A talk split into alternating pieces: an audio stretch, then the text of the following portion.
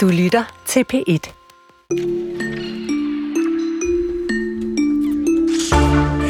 De små, pastelfarvede, lavede gummi, og så er de farvestrålende manker og store, uskyldige øjne.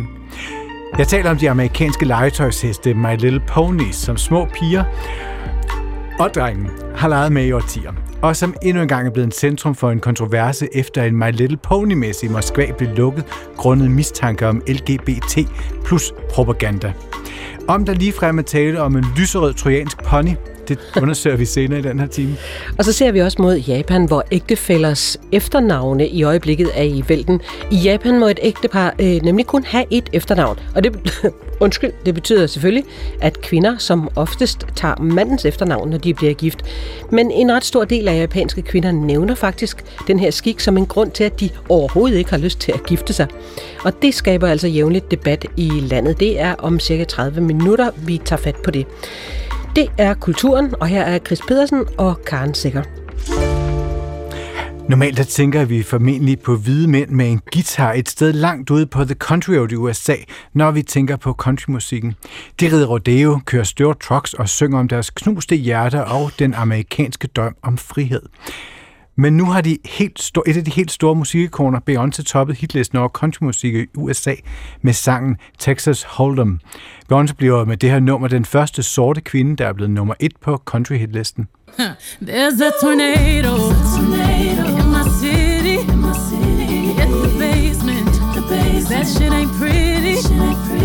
Rugged whiskey, we surviving. Of red cup kisses, sweet redemption, passing time, yeah. Ooh, one step to the right, we headed to the dive bar we always thought was nice. Ooh, run me to the left, then spin me in the middle, boy. I can't read your mind. This ain't Texas,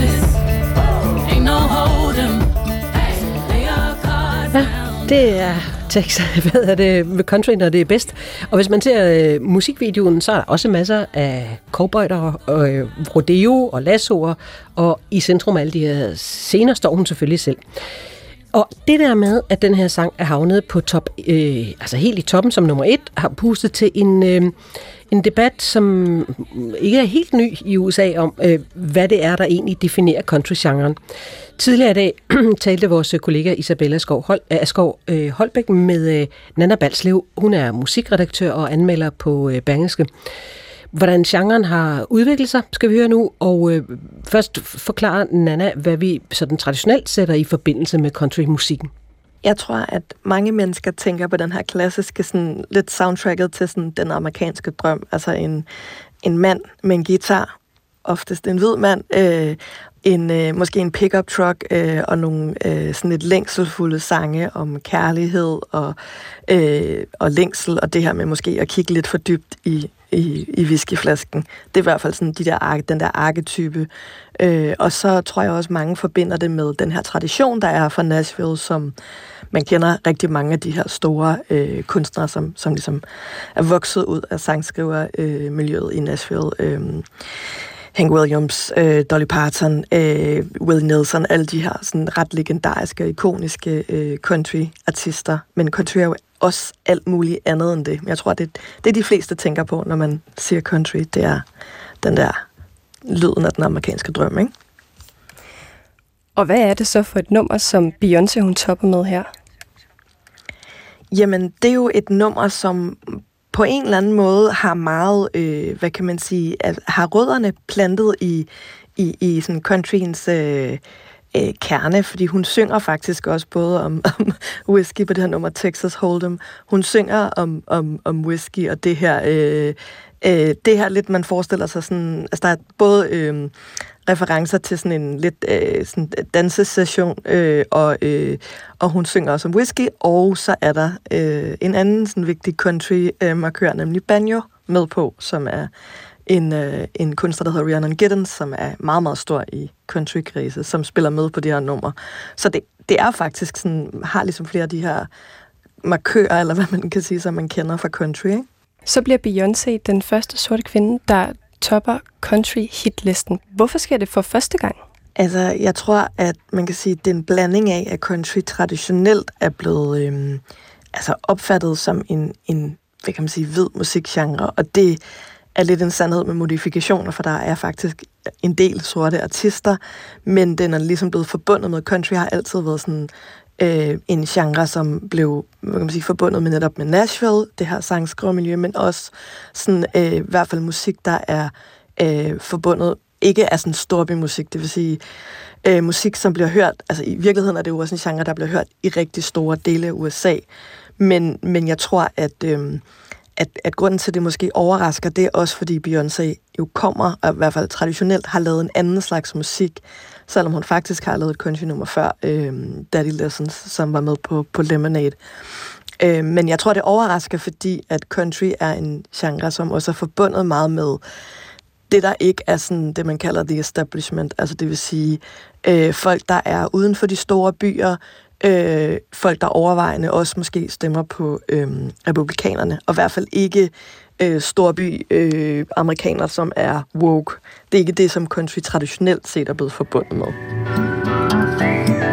Take it to the flow now. Shoot. Det skaber også noget røre, at Beyoncé hun topper country-hitlisten i USA. Den her debat om countrymusikken, hvad handler den om?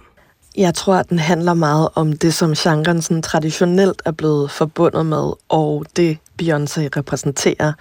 Altså, øhm, country har tradition, er traditionelt blevet opfattet som en hvid genre, hvilket lidt er en sandhed med modifikationer, både fordi der altid har været en række sorte artister i country, øh, og også i Nashville, øh, men, men også fordi, at altså, et instrument som banjoen, som bliver brugt rigtig meget i country, stammer fra Vestafrika. Så det vil sige, at kom til USA med slaverne.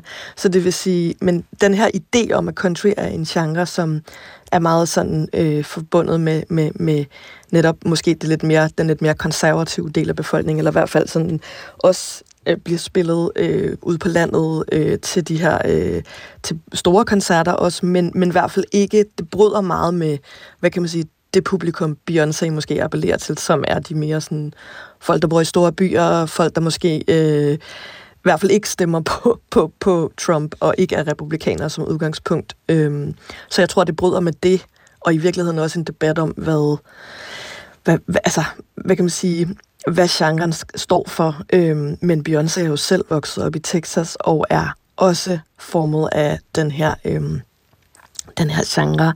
Øhm, hun er også vokset op med, med, med en del af den her slags musik, øhm, og har lavet et country-nummer tidligere på Lemonade. Så det er sådan, jeg synes, det er sådan lidt en pseudo-debat, men jeg tror, at i USA handler den debat også meget om, om politik, og om, øh, hvad kan man sige, at der er nogen, der bliver provokeret af, at der kommer en sort kvinde og, og laver musik, som traditionelt bliver fundet forbundet med, hvad kan man sige, det mere øh, hvidt publikum og et publikum, som er som i hvert fald ikke er det samme publikum, som dem Beyoncé normalt appellerer til, ikke? Ja, for hvad er det, der sker med det politiske, når det så er Beyoncé, der går ud og laver et country-nummer? Altså, man kan sige, det er jo den samme provokation, som der også, eller den, den samme debat, Øh, Øhm, jeg synes egentlig ikke, det er provokerende, at en sort kvinde øh, laver et kontinummer. Der er masser af sorte øh, countryartister. Der er også andre sorte kvinder. Øh, Alison Russell, øh, Britney Spencer, øh, Rhiannon Giddens, som øh, Beyoncé har med på det her nummer, er en sort kvindelig øh, artist, der spiller banjo, som er meget respekteret i country-verdenen. Øh, Men jeg tror, det handler om lidt ligesom, at der var en rigtig stor øh, debat. Øh, der lavede Nas X lavede øh, det nummer, der hedder Old Town Road. Till I can't no more. I'm gonna take my horse to the old town road. I'm gonna ride till I can't no more. I got the horses in the bag. Horse stock is attached. Head is matted black. Got the bushes black to match. Riding on a horse. Ha, you can whip your Porsche. som jo blev kaldt sådan country rap, men som brugte banjo i sin lyd og havde den her lidt country-agtige vibe, men egentlig var et popnummer. Det handler også om, der kommer en sort mand og er så ovenikøbet åbenlyst homoseksuel og tager referencer fra den her genre. Øh, hele musikvideoen der er også meget sådan en parafrase over det, man forbinder med country, cowboy hat og folk, der kommer ridende gennem en lille by, sådan meget stereotypt. Ikke? Og det skabte også en masse debat og man kan sige, så det handler om, hvem, hvad kan man sige, hvad man forbinder genren ved, og hvem der, hvem der ligesom, øh, hvad for nogle værdier den er forbundet med, og hvem der har ret til at lave den, hvilket jeg synes er sådan lidt, øh, hvad kan man sige, gammeldags måde at opfatte øh, musik på, fordi hvad vil det overhovedet sige, øh, hvad vil det overhovedet sige hvid musik, altså hvad betyder det overhovedet? Øh, øh, det er sådan meget, øh, jeg tror også, det handler om, at USA er meget polariseret, og Beyoncés målgruppe og budskaber er meget, øh, som er meget sådan, øh, handler om diversitet og øh, kritik af samfundskritiske, og det går imod, hvad kan man sige, øh, altså hun, hun, hun er helt klart en anden slags country end sådan en som Morgan Wallen laver, eller øh, Chris Stapleton, ikke? Øhm, så hun repræsenterer nogle andre ting. Øhm, så jeg tror, det er det, folk bliver provokeret af, ikke? Og så at, at at hun ligesom, at folk føler, at hun kommer ligesom og tager en genre, som hun ikke hører hjemme i, hvilket også er sådan lidt, øh, lidt gammeldags på en eller anden måde, ikke?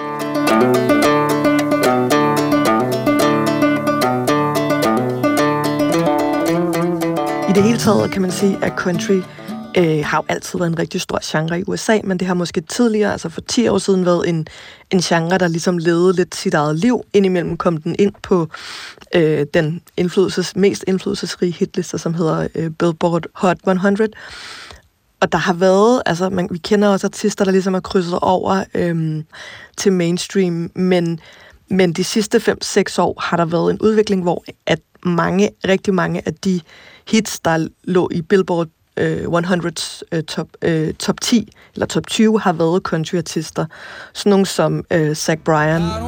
Bet, but my father wrote a check that I'm bet his ass could never cash. He's betting on the eight ball landing in the sidewalk. Cold-blooded killer if you ask. Um, Casey Musgraves er også et eksempel. When I was growing up, we had what we en, en artist, som mange kender, hvor det faktisk, man kan sige, bryder grænserne mellem, er det country, er det øh, sådan americana-agtig pop. Øhm, og, og den udvikling er jo, er, man kan sige, er, er Beyoncé sådan set bare en del af lige nu, når hun begynder at lave det her. Men, men det er klart, at hun har så stor en fanskare, og en fanskare, der er meget, meget, meget... Øh, der har meget stor magt, som har været med til at streame det her nummer øh, og få det spillet på country radioer i USA, så det er, er gået nummer et på country hitlisten. Og den hitliste har overvejende været domineret af hvide artister, ikke? Kan man ligefrem tale om nogle nye standarder for den gode country-sang? Altså, jeg, jeg tænker meget det der med at opdele det i, i, i genre, er sådan, det, det er meget sådan en, et definitionsspørgsmål. En god country-sang skal i dybest set kun meget det samme, som en god popsang kan. Den er måske bare, der er måske bare noget autenticitet, som går igennem, fordi den, de fleste øh, country-numre er lidt mere, hvad kan man sige, øh, enkelt produceret og øh, meget den der en mand med en guitar, måske en banjo, øh, hvis det går vildt for sig, eller en kvinde. Så i virkeligheden tror jeg, det handler meget om, at der er en længsel, og der er en, Øh, Øh, rigtig mange country-sang handler om kærlighed, eller længsel efter kærlighed, eller øh, det her med at have øh, savne sin elskede og øh, netop drikke sig lidt fuld, kigge for dybt i flasken. Det tror jeg, der er rigtig mange, der kan øh, spejle sig i. Øh, et nummer som Fast Car er et nummer, der handler om at længes efter et bedre liv. Maybe we make a deal. Maybe together we can get somewhere. Any place is better. Starting from zero, got nothing to lose. Maybe we'll make something. Me, myself, I got nothing to prove. Øhm, og det er jo noget, som altså, er evigt aktuelt, selvom at det nummer er skrevet i, i 80'erne. Øhm, så jeg tror i virkeligheden, at det handler om, at hvis det er gode nok sange, så vil det appellere meget bredere end det der traditionelle øh, publikum, der øh, oprindeligt ligesom dyrkede country, og øh, så vil det appellere meget bredere. Og det tror jeg også er det, der sker nu, at jeg læste en artikel om, at at, at fra sidste år øh, i Economist om, omkring 45 procent af alle amerikanere hører country i hvert fald en gang om måneden. Ikke? Og det er rigtig, rigtig mange millioner mennesker. Det er 150 millioner, og det er en rigtig stor målgruppe. Og det er jo også uden for dem, der er sådan, øh, du ved, øh, øh, hvad kan man sige, traditionelt øh, country-publikum. Det er også folk i store byer. Øh, så jeg tror i virkeligheden, det handler om, øh, om hvis man skriver gode nok sange, så, øh, så skal det nok nå ud. Og øh, det tror jeg også er tilfældet med Beyoncé. Øh, og det er så, at hun har en, en fangruppe, som er ekstremt dedikeret øh, og ekstremt opbakende i alt, hvad hun gør. Ikke? Og så er det nummer bare enormt godt. Altså, det, det, er, ikke, det er en god sang. Og det sagde Nana Balslev, der er musikjournalist og øh, forfatter. Og øh, skal vi ikke lige høre en lille smule mere af Beyoncé?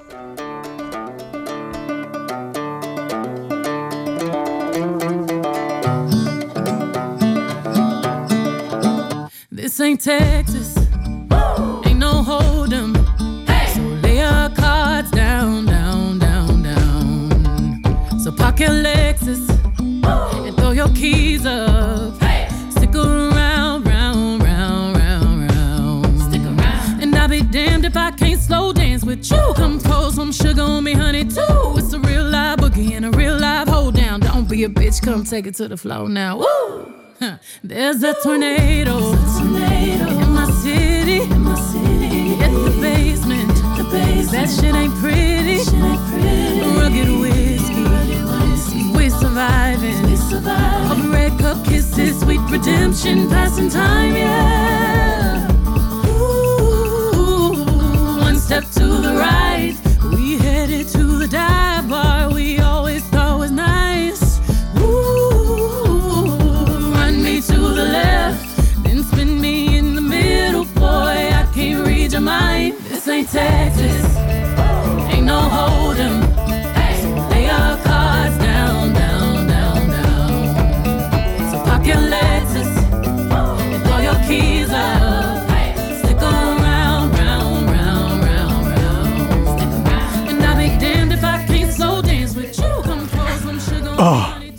Too. til Vadehavet. Der bor nemlig kun 27 mennesker på tidvandsøet, øh, i Vadehavet, Manø. Og det er netop den 7,5 kvadratkilometer store Manø, som faktisk er omdrejningspunktet i filmen Før Stormen, der er premiere i morgen. Og selvom det kan lyde idyllisk at dele sådan en ø på 7,5 kvadratkilometer med kun en lille portion andre mennesker, så er Manø ligesom andre små danske øer truet af klimaforandringer. Øens digehøje og digeforstærkninger de er ikke længere stærke nok til at holde på vejret. Oversvømmelse og den generelt øgede vandstand i skak.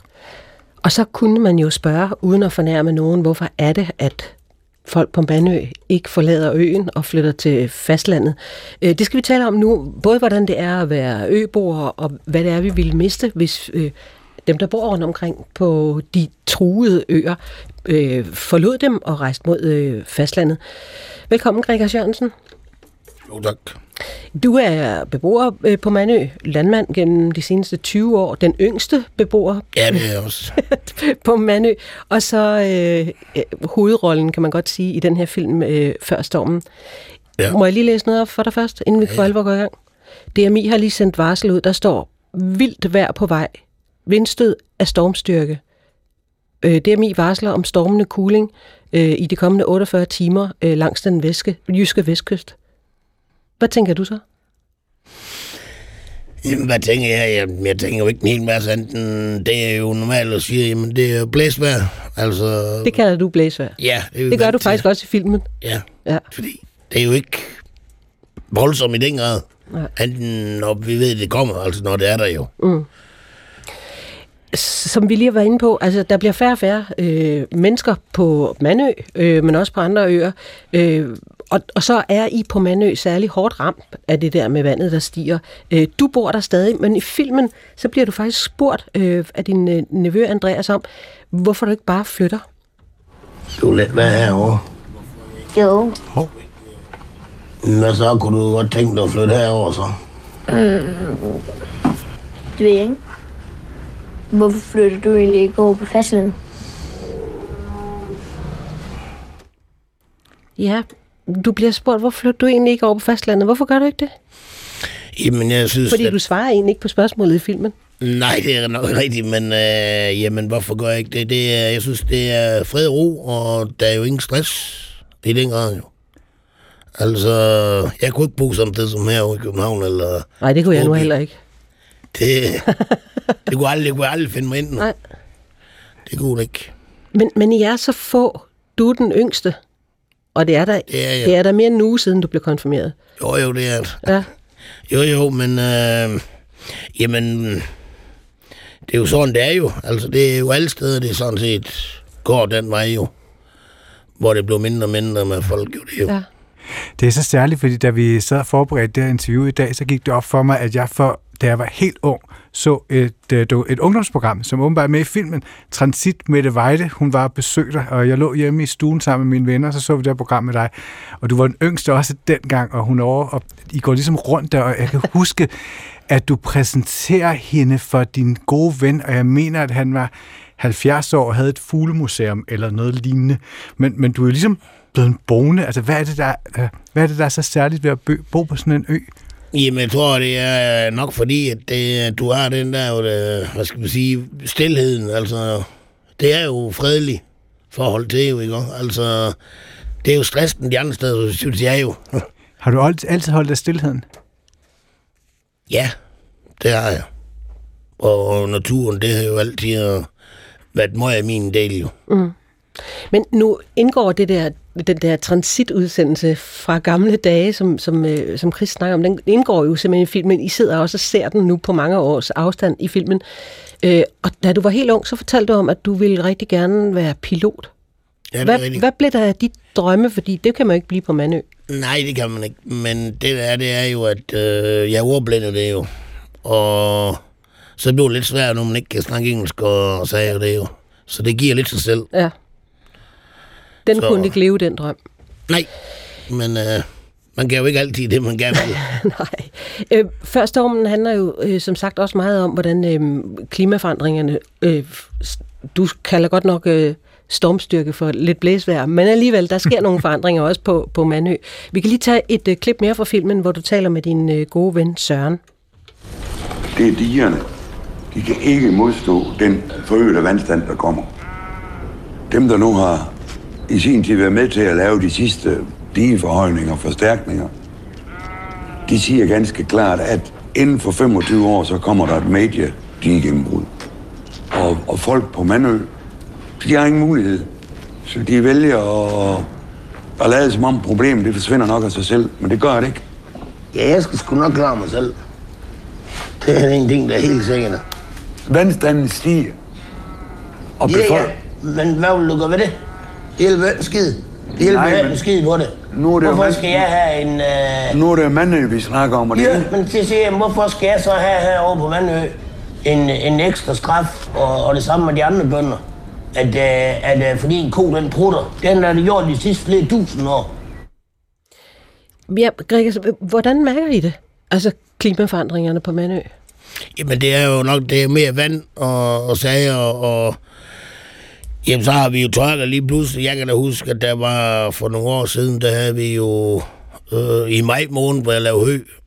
Det er jo også unormalt, hvor vi havde øh, op til omkring en, nogle 20, sidste 20 30 grader. Det har jeg jo heller aldrig prøvet før. Nej, der er, Men vi hvert år har noget, vi vinter. ikke har prøvet før. Ja, altså, men vi er jo så ikke det vinter, som vi har haft som førhen jo. Med i studiet, der har vi også øh, dig, Sofie Husum Johansen, som er filminstruktør og har instrueret den her film før stormen sammen med Juan Palacios. Velkommen. Du står udenfor og er ikke øboer. Altså, fra dit perspektiv forstår du, hvorfor man bliver boende? Jeg tror, øhm, jeg undrede mig rigtig meget over det i starten, og det var måske også noget af det, der har fået både mig og Juan til at lave den her film. Fordi at Manø står over for så mange udfordringer, som øh, øen gør, øhm, og fremtiden samtidig, i hvert fald som fastboende, er sådan ret usikker, så undrede det os meget over, hvorfor folk bliver boende, og hvorfor folk også er villige til at ofre så meget på at blive boende. Øhm, jeg synes, jo mere tid jeg har brugt sammen med mandeboerne, jo bedre forstår jeg. Øhm, der er, som græker så siger, en særlig stillhed, også en frihed. Øh, det, som jeg oprindeligt tænkte var sådan klaustrofobisk ved Manø, at øen nogle gange er isoleret, og man kun kan komme via den her vej, som bliver oversvømmet hver gang, at tidevandet er højt. Øhm, det lærte jeg at finde ud af, at det faktisk er noget af det, I værdsætter rigtig meget. At når øen er oversvømmet, så er man ligesom, hvor man er, og man behøver ikke bekymre sig om at være en hel masse andre steder. Så jeg tror, det er noget af det, noget af det særlige, I har på Mandø. Al- altså nu kan jeg jo så huske Manø for det der program, som er over 20 år gammelt. Hvordan opdagede du Manø? Altså hvor, den undren, hvor, står, hvor startede den hen? Jeg kendte faktisk ikke til Manø, øhm, så jeg hørte først omkring øen fra min kollega Andreas, som havde været der med sin familie. Og så blev jeg lidt nysgerrig, da jeg så hørte om den, at det var så lille et samfund, at man kun kunne tilgå, tilgå øen via den her vej, og at mandøbøgerne alle sammen har sådan nogle stærke historier forbundet med havet, og det at leve tæt på truslen fra havet og naturen. Så øhm, det var sådan det, der i sin tid fik mig til at tage til Mandø og begynde at researche på det her projekt. Og Gregers, jeg, tænk, jeg tænker også på, da, jeg sad og så filmen, at øh, du er den yngste, og det er jo ikke sikkert, at der kommer flere til øh, i, en, i en yngre kaliber øh, og med børn. Hvad, hvad ville man miste, miste, hvis man nu skulle forestille sig, at, at for eksempel Mandø døde ud på et eller andet tidspunkt, eller andre små øer? Jamen, men det kan man jo ikke gøre, eller gøre noget ved. Altså, hvis det sker jo, så kan man jo ikke gøre noget ved det, men det vil jo nok ske sådan nogle tidspunkt, at så er det jo ikke andet, så er det kun om sommeren, der er noget. Altså, det, det er det, der vil ske ud af det jo. Ja. Hvad vil forsvinde? Jamen, hvad vil forsvinde? Det vil jo nok forsvinde med den sammenhold, der er der jo. Fordi selvom vi kan være uenige, og sagde, jamen så er vi jo alligevel, så kender vi alle hinanden, og vi ved, hvad der sker, altså hele tiden med hinanden. Altså det er jo ikke sådan, at som i store byer eller andet sted, der kan de jo ligge snart og, og være døde i fjorden der, uden man opdager noget. Altså det, det foregår jo ikke ved os. Og det kunne ikke ske på Nej. Mandø? Nej, det, det sker ikke. Nej. Men, men vi vil vel også... Jamen, det ved jeg ikke. Jeg ved ikke, hvad man skal svare på det, men nu prøver jeg alligevel. Altså, der, der er jo også sådan et billede af Danmark med de mange, mange, mange øer, større og mindre, som, som er beboet af folk. Altså, hvis det begynder at forandre sig, det billede, hvad synes du, vi taber ved det? Jamen, hvad taber man ved det? Man taber vel nok, at... Øh, ja, hvad skal man sige? Øh, at du har jo ikke du har jo ikke den der samme forhold til naturen eller noget, når det er, at du er som bybo, eller hvad skal man sige, ikke? altså, mm. øh, og det er jo øh, lidt specielt, vil jeg jo sige, der er jo nogen, der skal være byboer, og der er jo nogen, der skal være Øboere. øboer ja. og sager, ikke? altså, det er det, fordi vi kan jo ikke alle sammen bo i byer eller inde på landet, jo, ikke? Fordi du kan jo også se, dierne, det har vi jo også langs med vestkysten for at beskytte ind i landet, altså som Ribe og Vestervest og alt muligt, men det er jo også alt. Altså, og hvis så kommer mere vand, så om nu lige får lavet diger, så kan vi andre vel også godt få lavet diger, eller få dem forhøjet jo, fordi det skal man gøre for, at det skal bevares. Ja. Jeg tænker også på, Sofie, nu, du kendte ikke Mandø, nu har du været der gennem fire år, øh, noget vi lige har talt om, øh, inden, i, øh, inden vi lukkede mikrofonerne op. Hvad gør du der af tanker om, hvad det er, vi mister, hvis beboerne øh, eller øerne bliver sådan nogen, vi bare tager på udflugt til i, i sommerferien? Jeg synes, at du er meget godt inde på det, Gregers, at der er noget i det her med at leve så tæt med naturen, både en viden og en erfaring i det, øhm, så er der helt sikkert også en kulturarv, øhm, som jeg også synes, der vil gå tabt. Som er hvad? som er altså nuanceret. Øh, Danmark, lige for Mandøs øh, tilfælde, så er der øh, en stolthed over at have stået igennem de her stormfloder igennem historien. Øh, og det er også en stor del af jeres identitet, føler jeg. Måske også en af grundene til, at I ikke rigtig frygter, eller er så bekymret for klimaforandringerne. Nej, det er meget nøgternt. Det er en meget nøgtern tilgang, du har til, at der kunne være oversvømmelser, og altså naturen den raser omkring Nemlig. dig. Ja, ja, altså det, det tager vi afslappet forhold til. Der er Altså- sådan et, øh, et tidspunkt, hvor man ser, at du går ned, og der kan man se, at der er sådan en, en stolpe, hvor man kan se årstallene for de forskellige stormfloder, helt præcis. tilbage til 1600-tallet. Lige præcis. Og der har været meget vand. Der kan Det ikke have været det. meget af Mandø. Nej, det var det ikke. For det er sådan, Der var den jo, ligesom sige, der var Ja. ja. den jo væk dengang. Ja. Har Sofie Altså- ret i, at det er sådan en slags, en, en del af jeres identitet, der har overlevet? Tror jeg nok. Altså, vi, vi, vi tænker nok anderledes end dem, som der bor i byerne, eller hvad skal man sige, ikke? Forhold til, der tænker vi jo anderledes. Vi bliver ikke sådan stresset eller noget, fordi vi har jo fred og roen, og jamen, jeg kan jo se, og hvordan hvordan det, det giver lavvand, jamen det følger jeg jo tit bare med, uden at kigge på selve DMI og alt det der. Mm. Jamen, så kan jeg jo se, når morgen de flyver vestpå, så ved jeg, så giver det lavvand. Ja. Og mine øh, bedsteforældre sagde, jamen de kunne jo også se, når den pold derude, den var, den ligesom siger, at nu var den fri, jamen så var der kørende. Der, blev- der havde man jo ikke på computer, hvor man kunne gå ind og se, Nej, nej. hvordan så de ud og alt muligt. Og det samme med DMI, jamen altså, de har jo lavet om på alle deres systemer, så det er jo svært i dag at finde flere dage frem. Det er jo svært at se det i dag, Ja. Ja. fordi de har lavet om på det. Og vi har jo ingen vandstandskalender. Før der havde vi jo vandstandskalender. Og vi havde jo også øh, sige, en, en måler, vi kunne ringe til, hvor meget vand det var. Og det kan man jo heller ikke i dag. Nej. Så altså, vi bliver jo ligesom taget mange af tingene fra os af. Men vi ved det jo så, fordi vi er vant til at, at bo der. Altså, så vi har jo ligesom fornemmelse af, hvordan det vil ledes, og hvor slemt bliver det, og, og sager. Man kender sit land. Ja.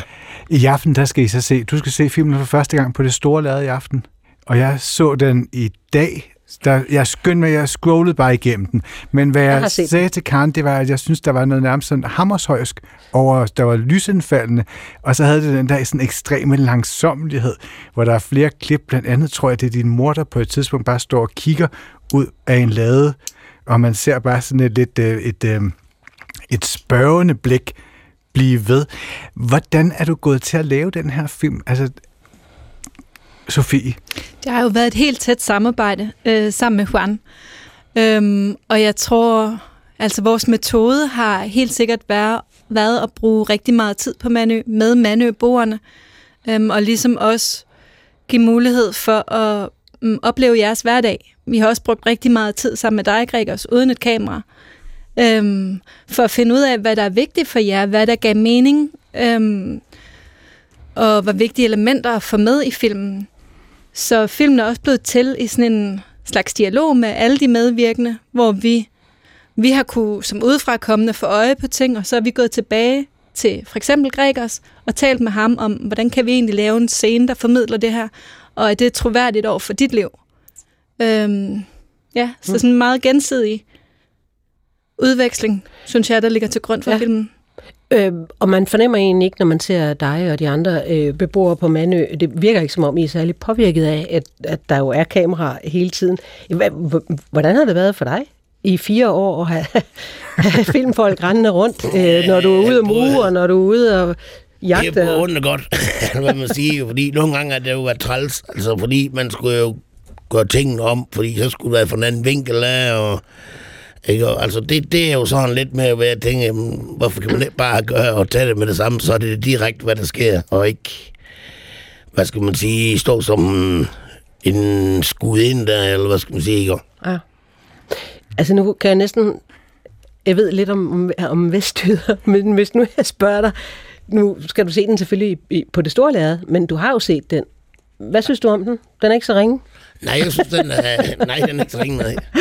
Det kan godt gå, som man siger. Jamen, altså, vi har jo en anden måde, hvor vi lige sådan siger det på. Altså, hvor vi tænker anderledes, hvor de siger, jamen, den er fedt, og alt muligt andet. Jamen, den, sådan ord bruger vi jo ikke. Nej. Det, er- det er godt nok.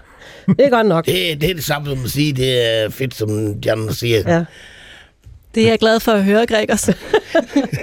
Du forstår godt, hvad ja. Ja. det betyder. Men så vil jeg sige, at det var godt nok at have besøg af jer to i dag. Gregers Jørgensen, landmand og indbygger på Mandø, og filminstruktør Sofie Husum Johansen, der har medinstrueret den her film før stormen, der har premiere i morgen. Det er der nemlig. Vi tager sådan en lille BBM, og tak for besøget. Selv tak. Velbekomme.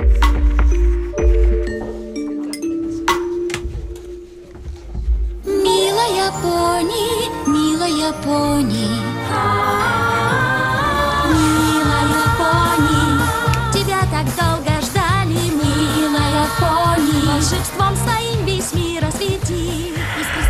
Altså, jeg Du ser ud som om, du skal til fest. det, jamen, jeg ved ikke hvorfor. Det gør noget ved mig, det her. Det er, hvad hedder det, det selvom det er på russisk, og jeg kan, ja, det er jo den her temasang fra det farvestrålende univers af pony og regnbuer. My Little Pony. I den her serie My Little Pony, der møder vi blandt andet et lesbisk ponypar og karakteren Rainbow Dash, der bærer regnbuens farver. Og en af seriens forfattere, øh, Michael Vogel, han står også inden for, at serien har et budskab om at gøre plads til alle, heriblandt LGBT plus personer eller ponyer. Ja. Mm, I Moskva, der måtte en fanmesse for My Little Pony i lørdags lukke, øh, fordi øh, russisk politi havde fået modtaget anklager om, at øh, messen promoverede LGBT plus propaganda. Det kunne politiet nu ikke finde nogen øh, bevis for, at der skulle være foregået noget ulovligt i hvert fald, men øh, politiet overtalte alligevel arrangørerne til at afslutte det her arrangement. Johanna Hofmeier her på Kulturen har talt med Flemming Splidsbol, der er seniorforsker ved Dansk Institut for Internationale Studier, øhm, øh, for at sætte nogle flere ord på, hvad det er, der ligger til grund for, at den her messe måtte lukke. Ja, sådan en messe henvender sig jo til, øh, til folk, som er begejstret for My Little Pony, altså en del af det der community, som er omkring det, og jeg tænker, det er det er jo børn, og så er det selvfølgelig et stort voksen øh, publikum også, som, øh, som er fascineret af det, og, og som dyrker det, og som udveksler og køber og sælger og så videre. Ikke? Så, øh, så, så det er sådan, det er sådan blandet. Mm. Og hvorfor er den her My Little Pony-messe blevet anklaget for at lave LGBT-propaganda? Ja, det ved vi jo ikke helt. Altså, der er jo nogen, der har, øh, der har kontaktet politiet, og, og det er jo blandt andet fordi, øh, altså, det russiske samfund nu er ekstremt følsomt i forhold til LGBT. Øh, helt vildt. Så der er måske nogen, som sådan, altså, dybt, dybt inden føler, at det her det er simpelthen grænseoverskridende og krænkende, ikke? og derfor er vi nødt til at ringe til politiet. Men, men det har at gøre med jo blandt andet regnbuefarver. Øh, det kan være en del af det. Øh, og, og der er jo en af de her My Little Ponies, som er regnbuefarvet. Øh, det kan være en del af det. Det kan simpelthen også være, at der er nogen, der der har tænkt, det her det er et sted for folk, som dyrker øh, sex, øh, har nogle seksuelle tilbøjeligheder og præferencer, som er uacceptable, øh, og derfor er vi nødt til at, øh, at kontakte politiet. Og hvis du lige tager dine høretelefoner på, så kan vi lige høre et lille klip fra serien. Det kommer her. En gang for længe siden i det magiske land Equestria regerede to royale søstre sammen og skabte harmoni i hele landet. For at gøre dette brugte den ældste sine kræfter som indjørning til at løfte solen op ved solopgang. Den yngste hentede månen ned for at begynde natten. Således opretholdt de to søstre balance i deres kongerige og hos deres borgere alle de forskellige ponyer. Ah! Jeg fatter ikke, at den store galopfest er i aften! Det lyder jo umiddelbart ret uskyldigt. Hvad er det for budskaber, som anklagerne kritiserer My Little Pony for at prædike? Ja, det er jo at prædike øh, LGBT-værdier, øh, ikke traditionelle familieværdier. Det er sådan, det er, øh, det er defineret i Rusland, og, og det er jo forbudt. Øh, det er ikke forbudt for eksempel at være homoseksuel, men det er forbudt at vise, at man er homoseksuel. Øhm, øh, så, så, så, så det er det, øh, anklagen sådan set er gået på, øh, og, og tænker jeg det, som folk har, har ringet til politiet om, ikke? At, at der grundlæggende er noget her. Og der har vi også set, at, øh, at de russiske myndigheder, noget af det, der er, altså hører vi et klip her fra My Little Pony, ikke? At, at noget af det er jo blevet rated til 18 øh, i Rusland, fordi man siger, at det er simpelthen, altså børn skal ikke se de her ting. Øh, det er nødt til at være til et voksen publikum. Øh, så, så det øh, fortæller igen om den der øh, super følsomhed, der er i Rusland lige nu om de her ting, men også sådan, hvordan de bliver brugt politisk. Øh. Nemlig min næste pointe, det her med den russiske filmdatabase Kinopoisk, som har valgt at sætte øh, aldersgrænsen op til 18 år. Hvad siger det om Rusland, at man slår så hårdt ned på et univers, der jo sådan set er målrettet børn? Altså for os er det jo helt vildt, øh, at tænkningen er sådan, og, det, og der, vil, der vil ligesom i hvert fald to spor i det. Ikke? Det ene det er, at Rusland bare er et, et, et meget konservativt land. Det har det altid været. Sovjetunionen var også et meget konservativt land. Man tænker på det som sådan super progressivt på nogle måder, og sådan, ikke? men det var i bund og grund jo et meget konservativt land. Rusland er også, og Rusland er blevet mere og mere konservativt. Øh, så nogle af de her ting er jo skrevet ind i forfatningen i dag. Så, så, så det er virkelig sådan støbt i beton, at Rusland skal forsvare de her ting, og man taler om de her traditionelle værdier. Øh, så, så det ene, det er, det er sådan et kulturelt spor, kan man måske sige, og så er der jo selvfølgelig et politisk spor, som er forbundet med det kulturelle, at der simpelthen stemmer i det her. Ikke? Man kan bruge det aktivt politisk til at sige for eksempel, Vesten ønsker at påtvinge os alle de her ting. I Vesten, hvis Vesten får lov til at gøre, som de vil, så kan vi ikke længere leve som russere efter vores egne traditionelle værdier.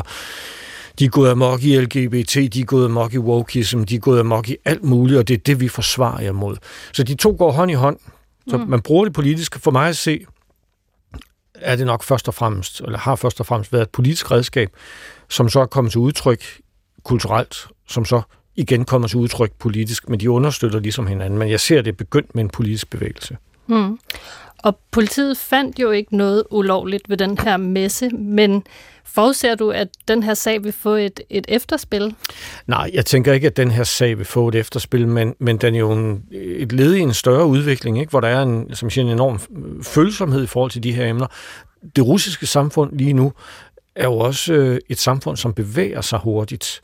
Øh, det bevæger sig i retning af at være endnu mere konservativ, endnu mere undertrykkende, endnu mere fordømmende i forhold til nogle af de her ting. Og, øh, og, og det kan vi jo se på, på andre måder, altså hvor, hvor folk lige pludselig gør noget, som er ulovligt eller uacceptabelt, men som var ok for et par måneder siden måske. Altså, øh, og og det, sådan en messe som den her var måske forløbet uden problemer for et par år siden, men nu er der bare kommet virkelig fokus på det her, ikke? Og, og alle, øh, eller rigtig mange, reagerer sådan meget voldsomt og, og, og, og enormt følsomt på de her ting. Ikke? Det gør myndighederne også.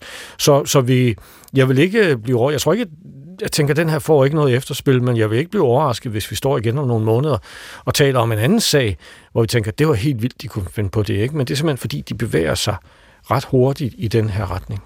Og det var netop mit næste spørgsmål. Har vi set andre sager, hvor at kulturprodukter bliver forbudt eller problematiseret i Rusland? Hvor kulturprodukter bliver forbudt, øh, ja, altså det kan jo være advarsler også på, på film og, og, og i serier, sådan, ikke? altså også om, om LGBT for eksempel, ikke? eller for den sags skyld andre ting. Vi har set... Øh, en, en øh, episode, som, som jo ikke er et kulturprodukt, men hvor rigtig mange kulturfolk var til stede. Det er den der såkaldte nøgenfest, som fandt sted i Moskva kort før nytår, som jo fik et kæmpe efterspil, og hvor folk blev, blev altså, arresteret, og de blev straffet, og, og der blev de skrevet ud også, altså folk blev skrevet ud af film. Nogle af de folk, der deltog, blev skrevet ud af film og serier. Så hurtigt indkaldte man man øh, skuespillere, som havde deltaget i serien, ikke? Og, og så for eksempel en person, som havde været med til den der nøgenfest, var simpelthen skrevet ud, og så kommer der en anden person ind, i stedet for at så lynhurtigt lave de nogle nye optagelser og sådan ikke? Så der foregår noget på kulturscenen, meget bredt i Rusland nu, som, som, som er voldsomt, og som er en form for kulturrevolution. Og det var altså kulturens Johanne Hofmeier, som havde talt med Flemming Splidsbol, der er seniorforsker ved Dansk Institut for Internationale Studier. Men man kan altså fortsat lovligt se My Little Pony i Rusland. Man skal dog være over 18. Og hvor stor efterspørgsel er blandt russere over 18, det tør jeg ikke svare på, men den kunne da godt være sådan rimelig stor.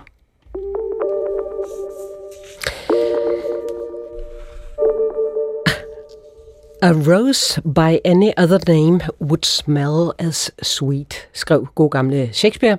En rose med hvilket som helst andet navn ville dufte lige så sødt, og så alligevel ikke, i hvert fald ikke i Japan. For Japan er det eneste land i verden, hvor man som ægtepar ved lov skal tage et samlet efternavn. Øhm, det er den japanske ungdom ikke helt tilfreds med. Anna Koral her fra Kulturen har talt med øh, Anne-Mone Platz, lektor i Japans studie ved Aarhus Universitet, om blandt andet øh, den japanske ungdoms øh, sådan stille øh, efternavnsprotest. Men først, øh, for, for at vi lige sådan kan komme i den rigtige stemning, sådan lidt øh, jazzet japansk.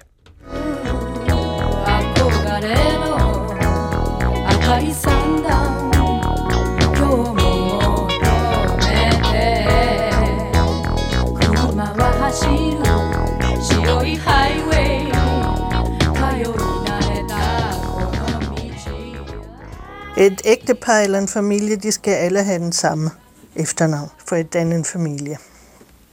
Og det kan være enten eller øh, kvindens eller mandens, men øh, som regel er det mandens øh, efternavn, der bliver valgt ud af en bestemt slags tradition.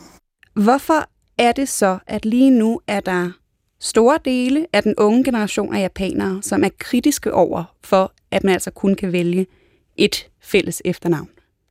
det er en del af en bestemt individualiseringsproces, som også har øh, fundet sted i, i det japanske samfund, øh, hvor mange unge mennesker, især kvinder, ikke længere kan identificere sig med det, det betyder, at som voksen, at man skal ændre sit navn, som man har måske tilbragt 20-30 år med, og helst vil beholde sit egen. Og det er, ja, det er jo mange i det japanske samfund, øhm, som på et professionelt niveau benytter deres øh, oprindelige efternavn, selvom de er gift, og i deres pas står så familienavnet. Um, men det er altså blevet mere markant, at man er bevidst over, at det er en bestemt indskrænkning øh, af ens personlige frihed eller identitet. Mere for kvinder end for mænd. Hvordan ser vi så de unge, og måske endda især de unge kvinders utilfredshed i samfundet?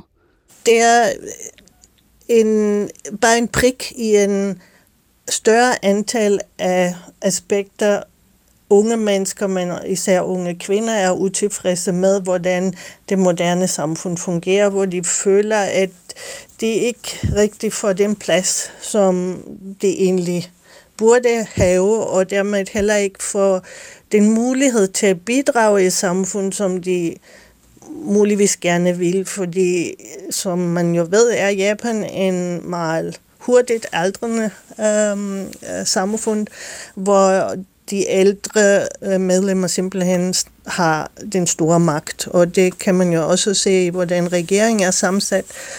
Øhm, og det er svært for unge mennesker simpelthen at få øhm, nye måder at tænke på igennem. Kan du nævne nogle særlige metoder, som nogle mennesker så bruger for at omgå den lov, der siger, at man kun kan have et efternavn? Altså i Japan, ja, altså som sagt, jeg har mange kolleger, for eksempel i akademia, kvindelige kolleger, som så i deres, øh, som deres øh, professionsnavne beholder deres oprindelige efternavn. Øhm, og så er der mange, som bare undgår at øhm, for eksempel blive officielt gift. Øhm, så de prøver at bo sammen, men Japan er et samfund, hvor øh, billedet uden ad skal passe. Når man har et efternavn, så er det en familie, og det passer til det billede, samfundet har og ønsker at have, at, at det ser ordentligt og ens ud. Og det er ikke så mange, de unge mennesker er heller ikke så øh, kampelystige. Det er ikke, at de nu går ud på gaden og prøver at, at kræve, at de nu får deres rettigheder øh, igennem. Så de gør det på en meget passiv og ikke så synlig måde. En, som ikke forstyrrer øh, samfundets helhedsbillede. Hvordan kan sådan en passiv og mere stille måde at protestere på se ud?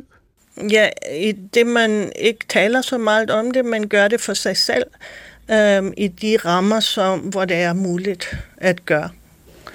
Øhm, uden at provokere nogen på, øh, på et højere niveau eller et, et mere offentligt niveau. Er der nogen tegn på, at reglen om fælles efternavn i Japan står over for en ændring her og nu? Ej, nej, det tror jeg ikke. Altså med mindre regeringen finder ud af, altså regeringen er jo, har jo været over mange årtier ret konservativ med nogle få øh, måneder imellem, eller år imellem, hvor den ikke var så konservativ. Men så længe regeringen ikke finder frem til, at det kunne være en mulighed for at øh, få unge mennesker til at øh, få flere børn, tror jeg ikke, at det, er, det står på... Nej, tror jeg ikke, at de vil ændre noget på det liv her og nu. Og det sagde Anne Mone Plats, lektor i Japanstudier på Aarhus Universitet. Og det der med efternavne øh, er jo ikke kun en kulturkamp, der lurer i de japanske efternavne. Vores egne herhjemme, Jensen, Henriksen, Sikkers eller Pedersen, kan også øh, vække øh, diskussion. Vi kan nemlig rigtig godt lide at blande os i andres efternavne, som her på øh, sladder amerikansk. Jennifer Lopez is proud to be Mrs. Affleck. But when asked if she would ever want Affleck to take her name, she laughs, No, it's not traditional. It doesn't have any romance to it. For det er ikke helt ligegyldigt om popsangeren Jennifer Lopez, hun hedder Lopez eller Affleck til efternavn.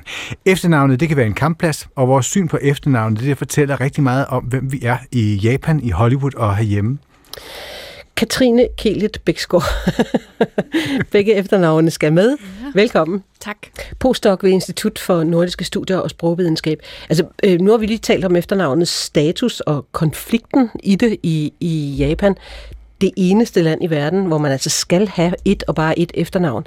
Øhm, hvordan står vores brug af efternavnet i kontrast til Japans, sådan nu her i landet?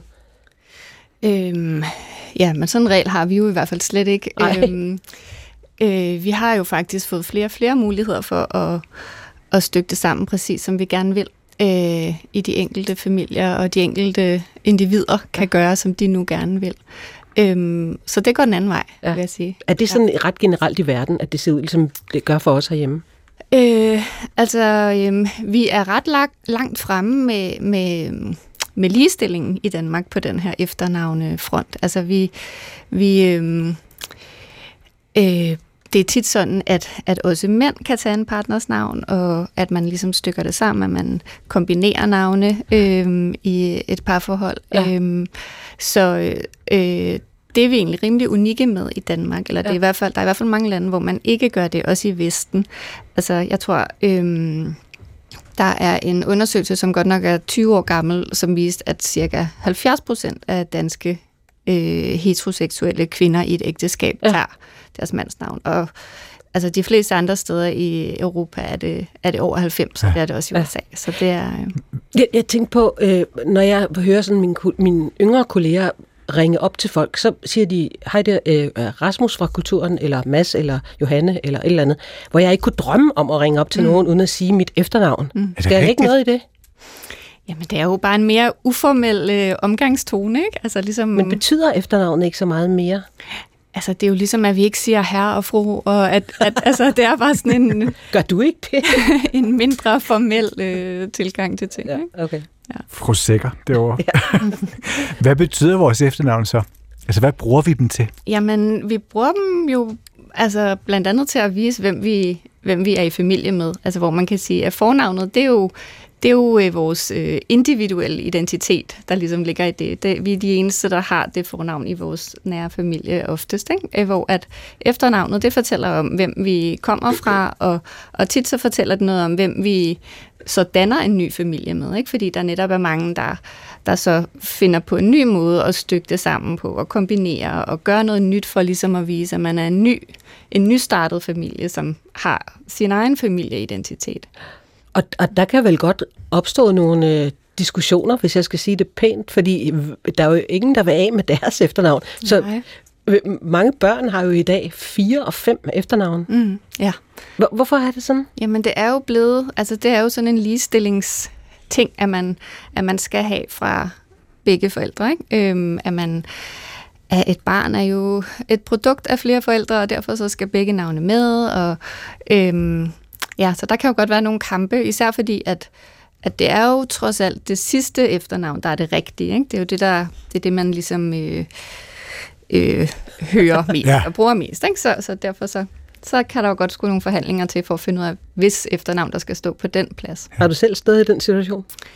Øh, ja, ikke så meget det der med pladsen, men jeg har også kombineret, altså jeg har også et, et efternavn, der kommer fra mig, og et fra min mand, og han har det samme. Og det det var, da vi fik vores første barn, at vi øh, lige pludselig skulle til at finde ud af, hvad hun skulle hedde, fordi vi havde ikke taget hinandens efternavn, vi var ikke gift og sådan noget, øh, hvilket jo også er meget almindeligt. Øh, mm. Altså, jeg tror, øh, en tredjedel af kvinder, der får deres første barn, er gift nu, og så går det ligesom op af, øh, med de efterfølgende børn. Og tit er det nemlig, når man lige pludselig står og får et barn, at man skal til at tænke, nå gud, hvad, hvad, hvad gør vi egentlig med det der efternavne noget? Og ja. det er også tit, at man øh, nu, øh, at, at det der med at skifte et navn, det er noget, der ligesom sker flere år inde i et øh, sådan ret etableret familieliv og parforhold. Ikke? Så, så det er noget, der... En af de ting, der sker i Japan lige nu, det er, at der er mange kvinder, som ikke har lyst til at faktisk at blive gift, fordi at de bliver gift så sent nu i deres alder, at de føler på en eller anden måde, hvis de skal med deres efternavn, så er det alt det, de har altså arbejdet for karrieremæssigt og sådan noget. Hvis de pludselig er 30 eller 35, så symboliserer det her efternavn så rigtig meget.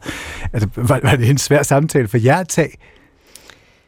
Øh, nej, det var det egentlig ikke. Jeg tror, vi, altså, jeg tror, vi hører til nogle af dem, der netop godt vil have det der fælles familienavn. Øhm, og det er altså, dem er der en del af, og så er der så en del af dem, der gerne vil holde fast i deres eget, ikke? og som netop måske har øh, erkendt øh, sådan professionelt under et andet navn, og så ikke har lyst til lige pludselig at skulle til at, at ændre på det, eller der er nogen, der har det sådan, at man gerne vil holde fast i i den der tilknytning til den oprindelige familie, og, og synes, det er for mærkeligt, at man lige pludselig skal hedde noget helt andet, end dem, man kommer fra. Og, så det er meget forskelligt. Ja.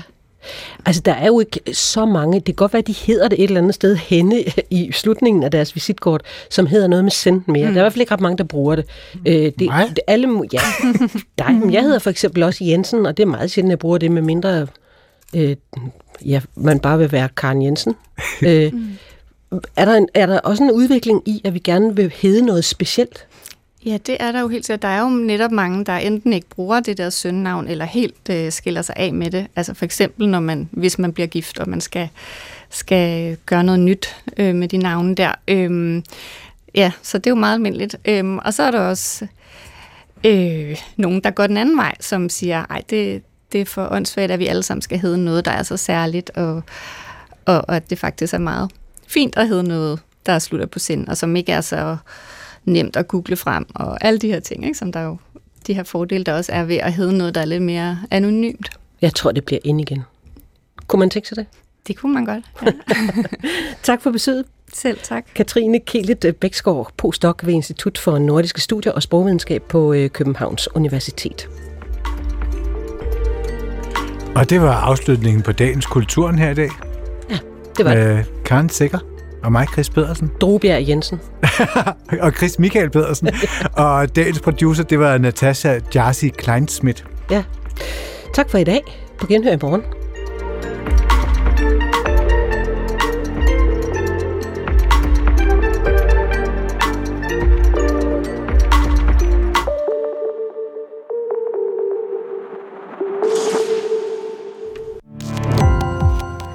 Gå på opdagelse i alle DR's podcast og radioprogrammer. I appen DR Lyd.